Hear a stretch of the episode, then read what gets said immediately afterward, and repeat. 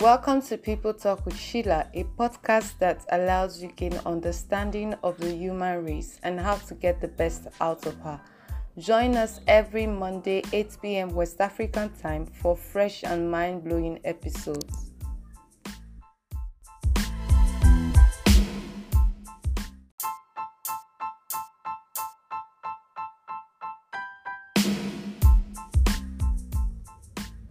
Hey guys, welcome to another episode on People Talk with Sheila. And as always, I'm your host, Ejapo Sheila Ogagwe. And today I'm going to be talking about branding 101. And exclusively, we'll be talking about how to name your business. How to name your business.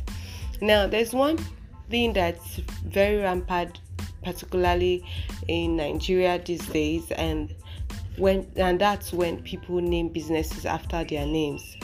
Like they name their businesses with their names like okay sheila's culture um, styled by sheila um, sheila's hair and so on and so forth.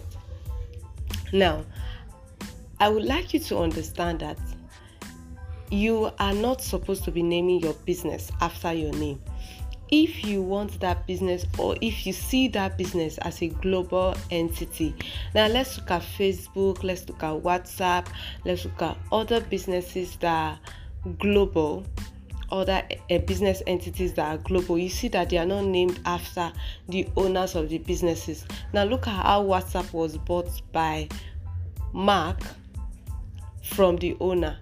Now you see if it was named after the owner the initial owner of WhatsApp, it would have been difficult to sell that brand to other to another person. And it would have been difficult for that brand to scale some particular heights because the name has set a limitation for it. Now there's a particular brand that has um, that has survived and trans transcended transcended in different dimensions and that's the current Airtel brand. Airtel was initially Econet and then it became um, what's it called again? It became Celtel and then it became Airtel. And let's look at Etis, Etisalat. Etisalat was initially Etisalat and then it became Nine Mobile. So if it had been named after the owner of the brand, it would have been difficult for that brand to scale and transit from one level to another no matter the limitations. Now, another thing you should not do when you are naming your brand is to name it after a place like Benin, Inter- uh, Benin International, whatever. Um, I can't really make a, a better sentence right now. Or you say um, Delta Global um, Training or Delta Global um, computer services.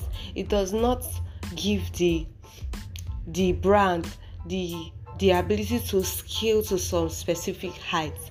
Instead give them a name that's just neutral something that everybody can relate with. It should be interesting to the ears. It should be interesting to the ears and it should be something that people want to identify with something that's not difficult to pronounce. It's interesting to the ears and also not particular to a particular name a particular person or a particular place or a particular jurisdiction or location.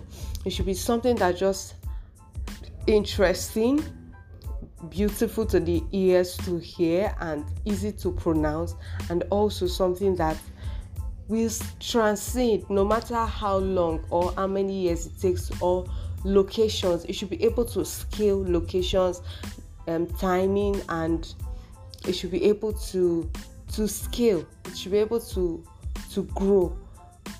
And it should be something that something happens and you decide to let go of the brand sell it off for something you should be able to easily sell it off because the name will not be a barrier at that particular time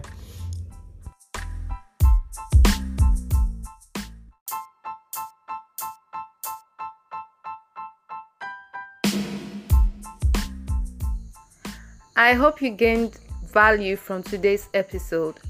Feel free to comment and share. the link to your friends, family, and business partners. See you on our next episode.